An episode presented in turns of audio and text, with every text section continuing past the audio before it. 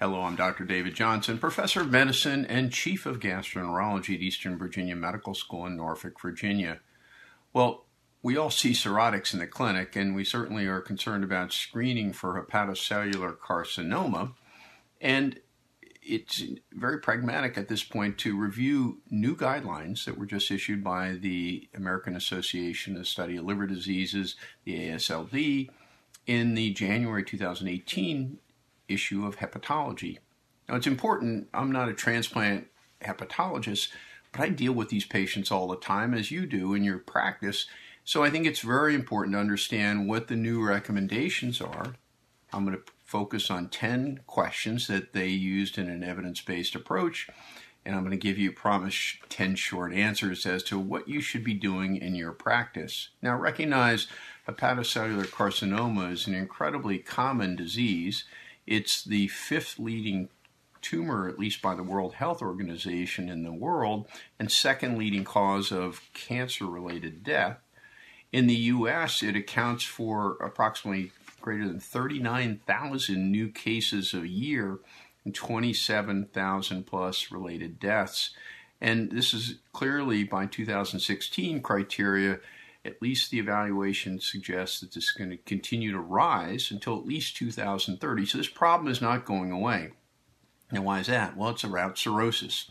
The majority of hepatocellular carcinomas occur in patients that are cirrhotic. 85 to 95% of the hepatocellular carcinomas occur in cirrhotic patients, the exception to the rule being hepatitis B, where they clearly don't need to be cirrhotic.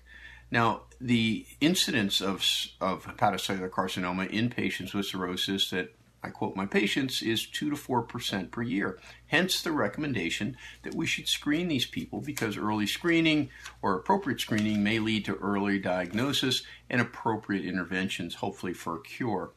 Let's focus on the 10 questions that this evidence based analysis and recommendations looked at. They used the graded system for their recommendations, grading the strength of evidence and then the, the, the strength of the, the support of the recommendation. So the first question is Should patients, adults in particular with cirrhosis, undergo surveillance for hepatocellular carcinoma? And the answer was yes, categorically, but if so, which surveillance test was best?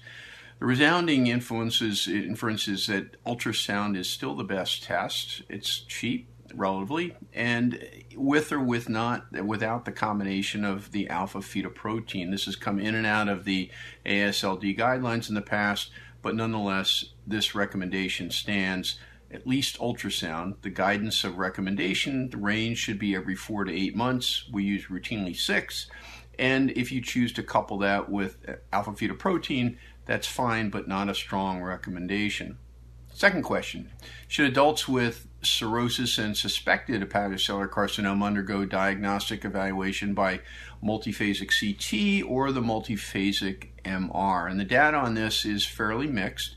There may be a little marginal data biased towards MR on smaller lesions in particular, but this group from the evidence that was available suggested that both were equivocal. Recognize that there are now clear cut criteria for defining hepatocellular carcinoma by the radiologic imaging.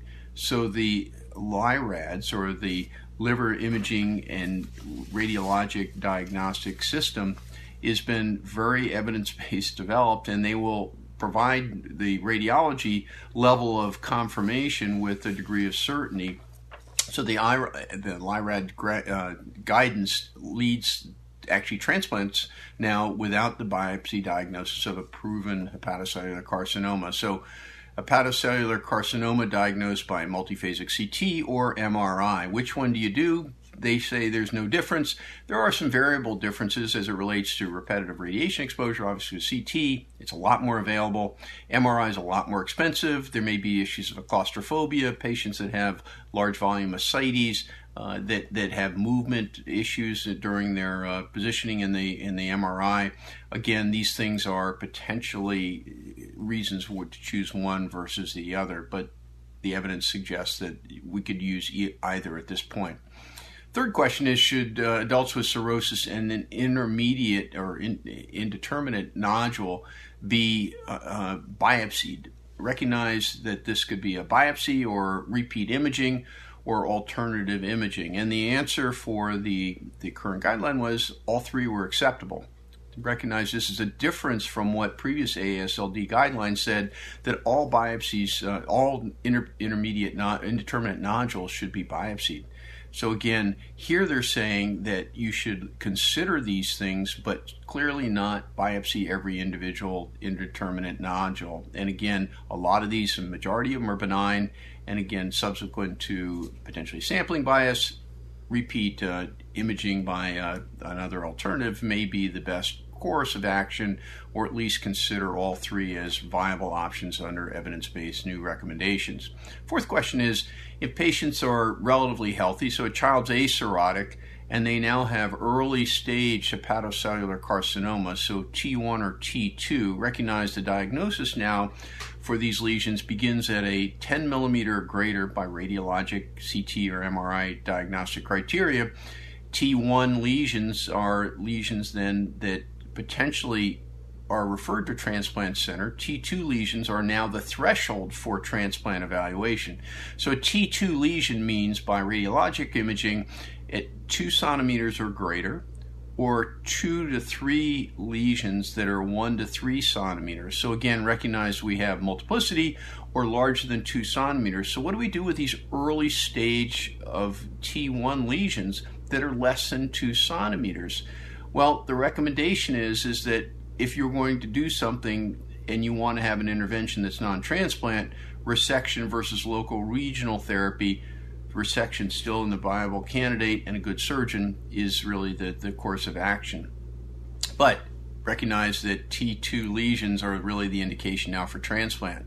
So the fifth question is should patients with cirrhosis and hepatocellular carcinoma that's been resected now or ablated successfully undergo adjuvant therapy or not? And the answer here was probably not. And the recommendation again was somewhat conditional, weak recommendation, but based on histology and radiologic imaging, broad recommendation is not these patients need not be having adjuvant therapy.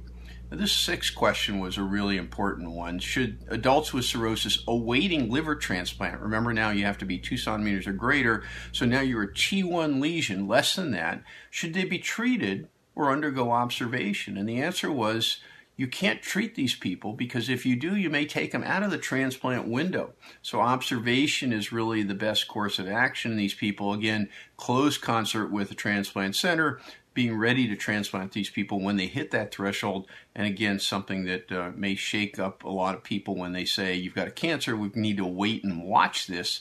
That really may be somewhat disconcerting, but you need to understand that's what gets them into the transplant window.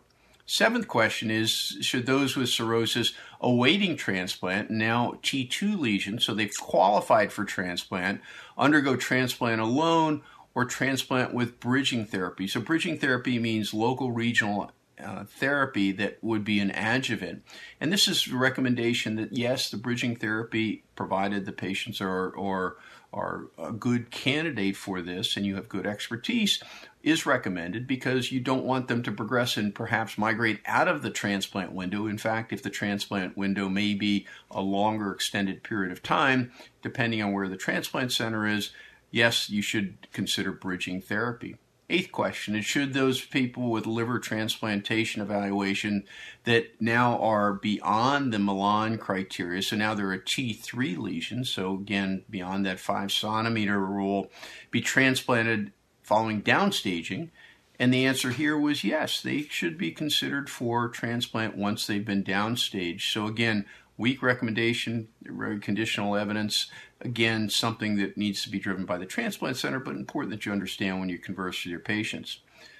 Ninth question is Is the patients that have cirrhosis and now hepatocellular carcinoma and advanced, more advanced lesions, so a T2 or T3, but no vascular involvement, who are not candidates for resection or transplantation, should they undergo treatment with transar- uh, transarterial chemoembolization or radioembolization or external radiation? The answer was yes. The answer is if you have those available, those would be reasonable things to offer. The, the recommendation was that they could not pick one over the other. And again, that would be something that's substantive to your local expertise. And the final is in the patients that are child's A and B cirrhosis with advanced, so now more advanced hepatocellular carcinoma with evidence of macrovascular involvement and, and or metastatic disease, should these people be treated with systemic or local regional therapies or no therapy? And the answer was treat them, but they have to be good candidates. So they've got to be an A or maybe a B with good qualified kind of functional criteria. We don't treat the advanced patients. And again, this is something that needs to be taken into an individual case by case basis. So, 10 evidence based focused questions, evidence based recommendations. Recognize that most of these are at least uh, weak evidence and conditional recommendations based on strength. But nonetheless, that's where we are in our conversations with our patients. We need to understand this as we communicate with our transplant centers, but even more so as we start to look at screening these people and, and continuing screening and looking at how we manage these patients, perhaps once the diagnosis of hepatocellular carcinoma is made. This uh, evidence based guideline has been extremely helpful for me. So, as a non transplant hepatology, uh, um, non transplant hepatologist, I've tried to put perspective in what I use in my clinical practice. Hopefully, this will be helpful in yours. I'm Dr. David Johnson. Thanks again for listening. We'll see you next time.